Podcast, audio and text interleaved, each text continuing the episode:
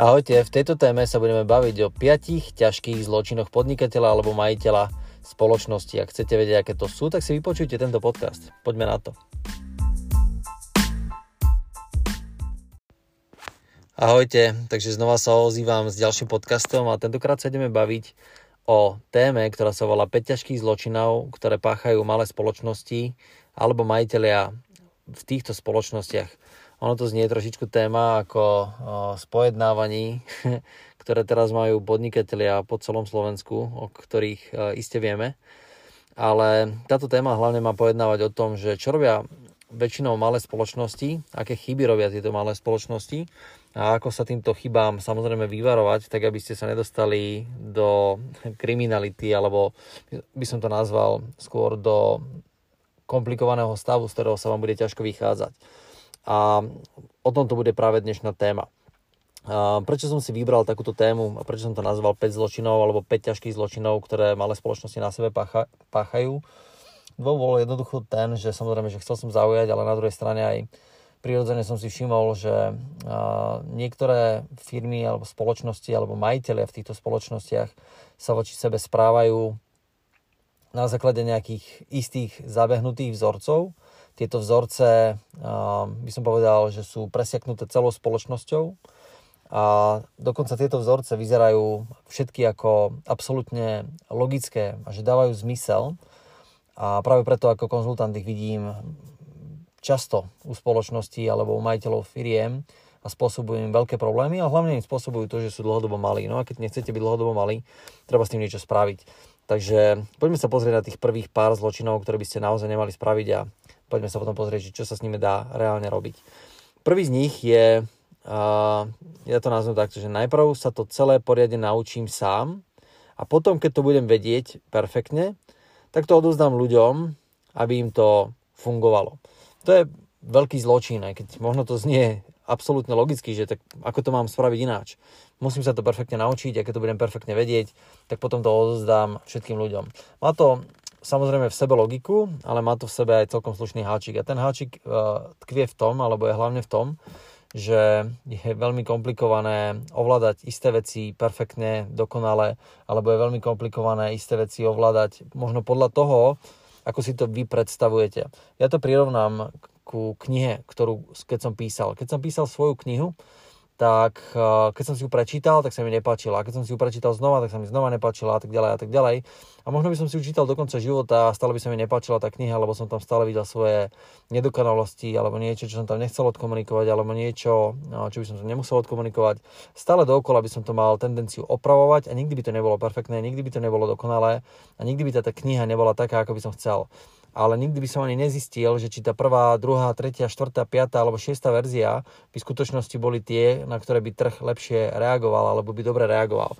A to je to, čo sa deje v malých spoločnostiach. Majiteľ si sám vytvorí takúto predstavu, ako by to malo vyzerať, ako by ten biznis model, alebo spoločnosť, alebo aktivita, alebo činnosť mala vyzerať.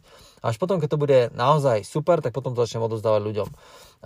Ja som to sám zažil na sebe, chcel som vytvoriť biznis model a keď ten biznis model bude fungovať super, tak potom to odozdám niekomu a ten niekto to bude potom robiť a keď to bude robiť, tak z toho budú nejaké zarobené peniažky. Lebo som mal naozaj pocit, že ja keď to neviem robiť dosť dobre, tak ľudia, ktorým to dám na starosti, to budú robiť ešte horšie, alebo to nebudú vedieť vôbec zvládať. A ukázalo sa to ako falošný koncept a ukázalo sa mi to práve v roku 2018 a, a v roku 2019 ako jedna z hrubých chýb, ktorú som dlhodobo robil v nejednej svo- zo svojich spoločností.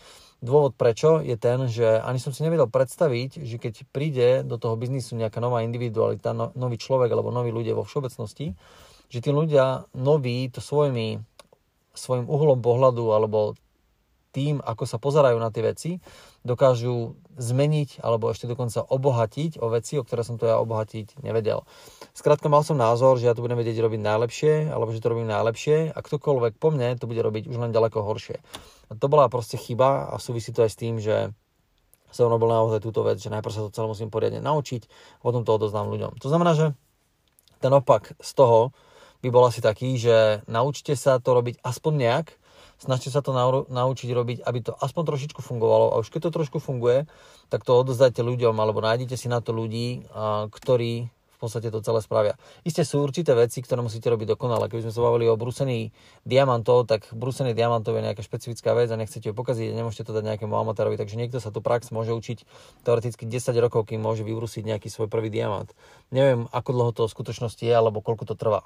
Ale sú isté veci vo firme, a ten zoznam si budeme trošku aj preberať, ktoré, ja tu ten zoznam mám prichystaný, ktoré môžeme odozdať okamžite ale ich neodozdávame častokrát kvôli tomu, lebo si myslíme, že to budeme robiť proste my ďaleko lepšie. Poďme na druhú chybu. Druhá chyba je paradoxne, že keď to neviem robiť, tak si na to nájdem ľudí, ktorí sa v tom vyznajú a tí za mňa všetko zvládnu. Ono to znie ako úplne naopak vec oproti tomu prvému a znie to ako keby logicky, že dobré, ok, tak uh, nebudem to robiť ja sám, ale budú to robiť za mňa ľudia. Lenže toto je častokrát tiež obrovská chyba, ktorú som tiež už párkrát spravil, že nevyznal som sa v istej oblasti, povedzme v marketingu som sa vôbec nevyznal, nevedel som ju kontrolovať a dal som to nejakým iným ľuďom. A Warren Buffett má také pravidlo, pokiaľ niečomu nerozumieš, tak do toho neinvestuj peniaze. A teraz neznamená, že o tom musíte vedieť všetko, ale mali by ste tomu rozumieť. A keď si naberáte nejakého človeka alebo príjmate nejakého nového zamestnanca a neviete, čo ten človek má robiť, neviete, čo obsahom jeho pracovnej náplne, nerozumiete tomu, tak ako si ho dokážete kontrolovať? Proste ho nedokážete skontrolovať. Mali by ste mať aspoň nejaké základné dáta, základné informácie, mali by ste mať predstavu o tom, čo ten človek v skutočnosti robí alebo by mal robiť, aký by mal byť výstup tej práce a vedeli, mali by ste si vedieť vyhodnotiť, či to je kvalitný výstup alebo nie je to kvalitný výstup. Tak by ste najímali programátora a tento programátor by mal niečo naprogramovať, mali by ste si byť schopní zmerať, že či jeho pra- dĺžka práce je adekvátna, či to, čo ste mu dali naprogramovať alebo vytvoriť, má trvať týždeň, má trvať mesiac, má trvať rok, pretože vlastne človek samozrejme môže zdierať na hodinovke. V tomto prípade sa to dá samozrejme urobiť aj tak, že si dohodnete nejakú výhodnú cenu za dielo, a tým pádom vám človek bude dodávať hotové dielo za nejakú konečnú sumu. Uh, môžete si položiť otázku, dobre, ale ako zistím v oblasti, v ktorej som ešte nikdy nič nerobil, lebo si idem nájsť na to nejakého človeka, že či ma ten človek bude klamať alebo nebude klamať.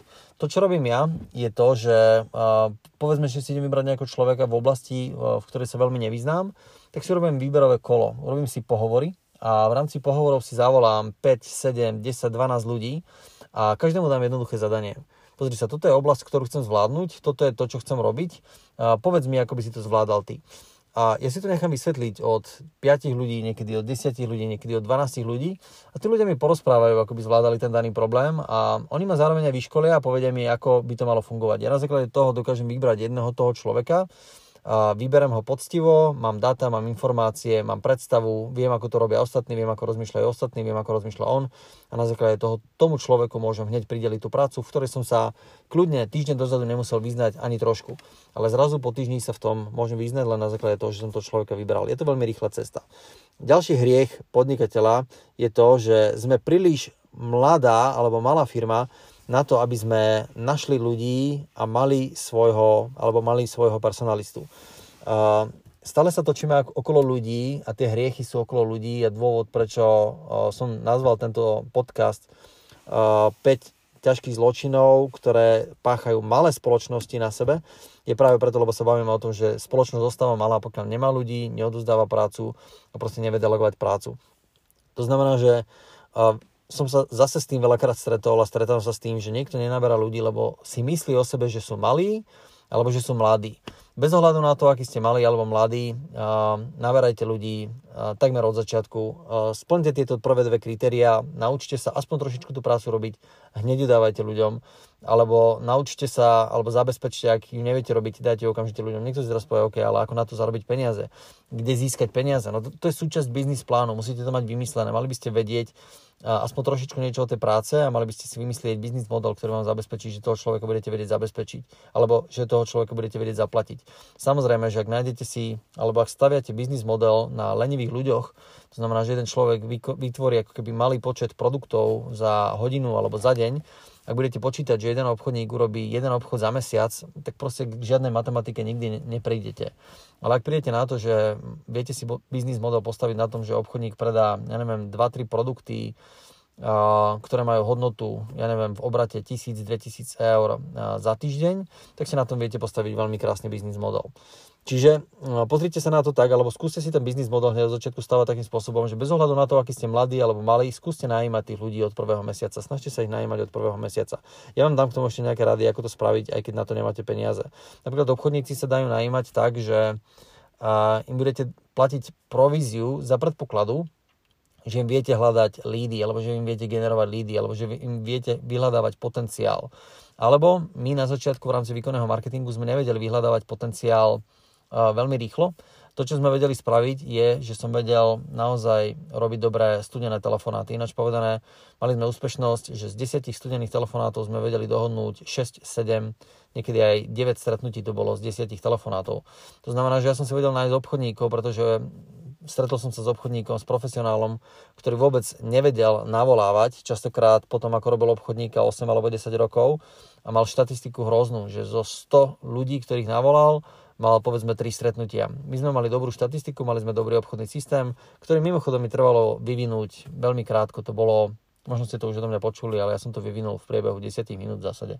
To znamená, že za 10 minút som si vyvinul systém a za 20 minút som už mal človeka, ktorý to za mňa robil. Tak toto v skutočnosti bolo. To znamená, že nemusíte rozmýšľať nad tým, že ten systém musíte tvoriť roky. Proste nemajte o tom úvahu, ako dlho ho budete tvoriť, proste ho vytvorte a okamžite to dajte nejakému človeku. Ďalší hriech, ktorý súvisí s týmto predošlým, je, že nemám to z čoho zaplatiť, alebo nemám zaplatiť z čoho ani seba a nie to ešte ľudí. A keď budem mať dostatok peňazí, alebo keď budem mať peniaze, tak potom si ľudí nájdem. To je hneď tiež veľká chyba a dá sa odstrániť veľmi jednoduchým spôsobom. A to konkrétne tak, že každej aktivite, ktorú máte, pridelíte nejakú finančnú hodnotu myslím si, že to bolo dva roky dozadu, keď sme zakladali jednu spoločnosť, ktorá, kde, kde s cieľom tejto spoločnosti bolo poskytovať administratívne služby pre podnikateľov, tak sme si povedali, že koľko má jednotlivý administratívny úkon hodnotu trhovú. Tú trhovú hodnotu sme si dokázali od, odčítať, akože samozrejme na základe toho, že čo už na trhu existuje. A my sme si zároveň vedeli zistiť aj informáciu, že za koľko mi to jeden človek akoby túto hodnotu vie spraviť. Takže ja som prišiel na to, že keby som našiel človeka, ktorý robí na tomto projekte, ja neviem, 6 hodín, tak viem, že do 6 hodín tú robotu vždy spraví. A ja viem, že 6 hodín človeka, ktorého by som na takúto administratívnu prácu našiel, tak najdrahší človek bude na trhu za 5 eur. To znamená, že ja viem, že ma to bude stáť akokoľvek, do 40 eur ma to bude stať v náklade a tým pádom sme priradili jednému úkonu hodnotu 40 eur, na trhu mal hodnotu 75 eur, tak sme vedeli, že to dokážeme okamžite dodávať s nejakou maržou, s nejakým ziskom, ktorý bol relatívne, by som to povedal, stabilný, solidný. A takýmto spôsobom sme si dokázali vyskladať produkty a dokázali sme si vyskladať aj nejaké služby, ktoré sú na trhu žiadané. To znamená, že nerozmýšľajte na tom tak, že potrebujete teraz nevyhnutne nájsť človeka, ktorému dáte 1500 eur mesačne v hrubom a on vám začne pracovať. Nájdete si na trhu aj ľudí, ktorí majú záujem robiť ako keby také úkolovky. Myslím, že toho človeka nájdem, dajme tomu na 5 hodín týždenne, alebo ho nájdem na 15 hodín týždenne a jednoducho nájdete si toho človeka odhadujte tú prácu od seba a delte sa s tou prácou. Verte tomu, že to bude ďaleko rýchlejšie, ako keby ste to mali robiť vy sami. Samozrejme, že niekto si povie, OK, ale keď nedám nikomu 40 eur a ja si nechám v podstate celých tých 40 a ešte aj ten zvyšok do, do tých 75 eur alebo do 80 eur, tak som vyhral. No vyhrali ste akorát to, že budete zavolení prácou a nebudete mať žiadnych zamestnancov a nebudete ani nikdy veľký. To znamená, ak sa chcete zväčšovať, urobte to, že nájdete malý systém práce, nájdete si na to ľudí a postupne sa zväčšujte. Radšej sa zaujímajte o to, ako zabezpečiť dopyt, aby ste mali e, týchto zákaziek 75 eurových 10 týždenne, namiesto toho, aby ste rozmýšľali, ako ich vy môžete spraviť 3 týždenne, lebo nemáte na viac čas. Ďalšia vec, uh, alebo ďalší hriech, ktorý uh, zvyknú podnikatelia robiť je, že s ľuďmi sú vždy problémy a tak si vybudujem veľkú firmu aj bez ľudí. A to je naozaj silný hriech. Mohol som ho dať úplne na začiatok, pretože tento hriech je naozaj šialený. Uh, stretávam sa s tým ako keby bežne, že sú ľudia, ktorí si myslia, že vyvinú startup, za ktorým niekto zaplatí 10 miliónov, alebo nejakú technológiu, za ktorým niekto zaplatí 100 miliónov, alebo že ich kúpi Facebook, alebo že ich kúpi Google. Ja nehovorím, že sa to nedá. Ale ďaleko jednoduchšie vytvoríte firmu, ktorá je systémová s ľuďmi a vypočítate si a celý ten mo- biznis model si postavíte na ľudí. Pozrite sa na akúkoľvek veľkú firmu, prídete na to, že akákoľvek veľká firma má za sebou veľký počet ľudí, bez ohľadu na to, že či to je technologická firma. Kľudne aj Facebook má už veľký počet ľudí, Google má veľký počet ľudí. Uh, nehovorím ani o štandardných firmách, ako sú nejaké strojárenské podniky alebo polnohospodárske družstva, alebo podniky, ktoré proste uh, pracujú vyslovene na tom, že zamestnávajú ľudí vo fabrike. Aj proste vždy to je postavené na ľuďoch a počítajte naozaj aj vy s tým, že uh, veľkú firmu bez ľudí, bez ohľadu na to, ako sa budete snažiť, šialeným spôsobom nepostavíte.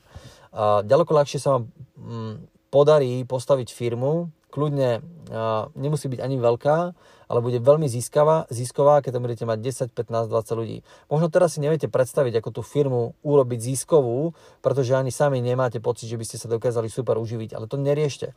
Proste snažte sa naberať ľudí a rozdávať prácu pre ľudí.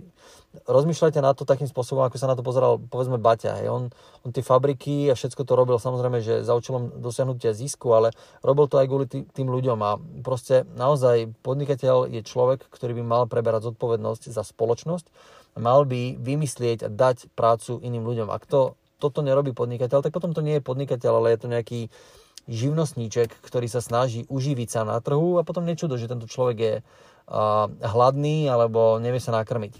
Nepoznám človeka na Slovensku, ktorý by pracoval sám, robil by legálne veci, a zároveň tento človek by robil pravidelne mesačný obrad 15, 20 alebo 30 tisíc eur, alebo taký, že, že by mal takýto zisk. Obrad ešte v pohode, ale 15, 20, 30 tisíc zisk.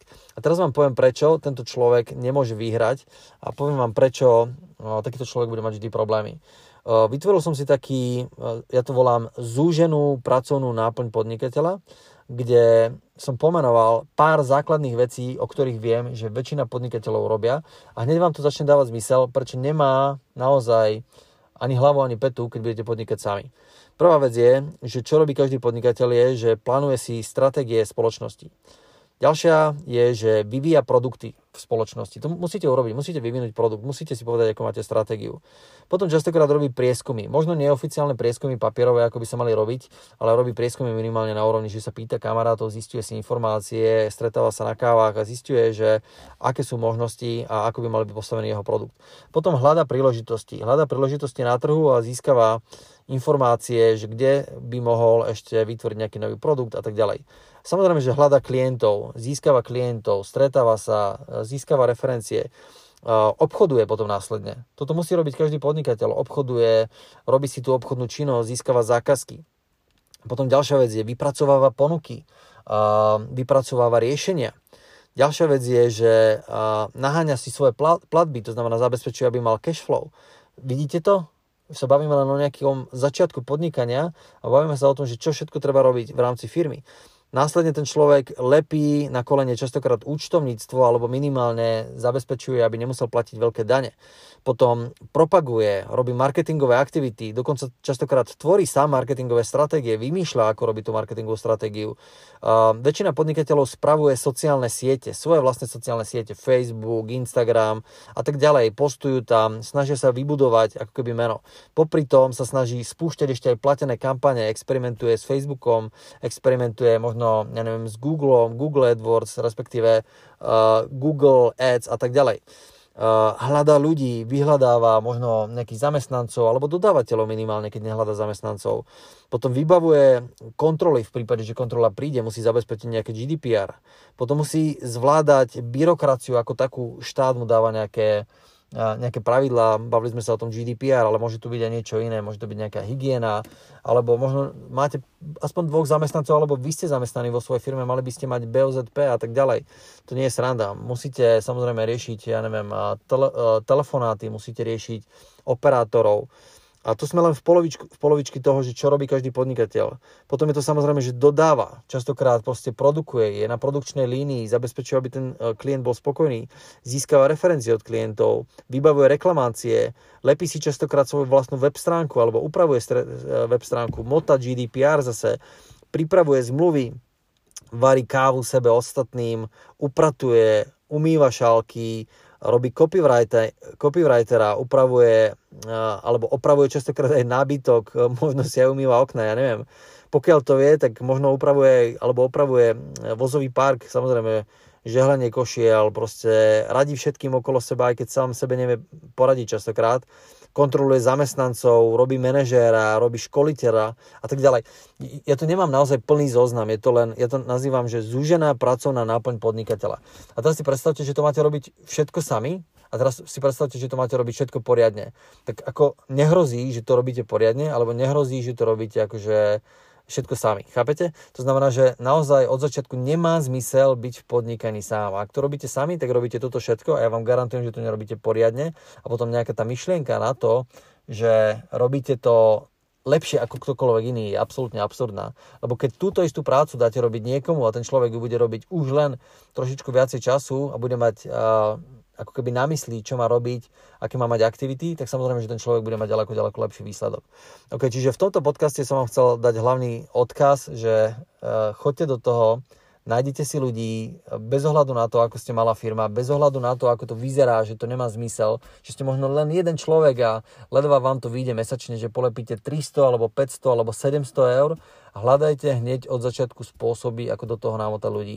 Dávam ešte jeden veľmi krátky príbeh, čo urobil môj bývalý obchodný partner, s ktorým som mal firmu v roku 2009. On mi hovoril o svojom podnikaní a je to celkom dobrý príbeh. Hovoril mi, že uh, on e, vtedy založil takú mikrofirmičku, ktorá robila web stránky, ale nevedel nejakým spôsobom robiť ani nejaký úžasný obchod, ale zároveň nevedel robiť ani moc veľa web stránok. Ale povedal si, že v tomto segmente bude robiť, lebo veril si, že nájde aj dopyt a veril si, že nájde aj ľudí, ktorí mu to budú vedieť spraviť. Tak urobil takú vec, že našiel si e, jedného obchodníka, človeka, ktorý robil multilevel marketingu a povedal mu, že odprezentoval mu brutálnym spôsobom, že ako vie urobiť perfektné web stránky a že koľko tie web stránky budú stať a tak ďalej.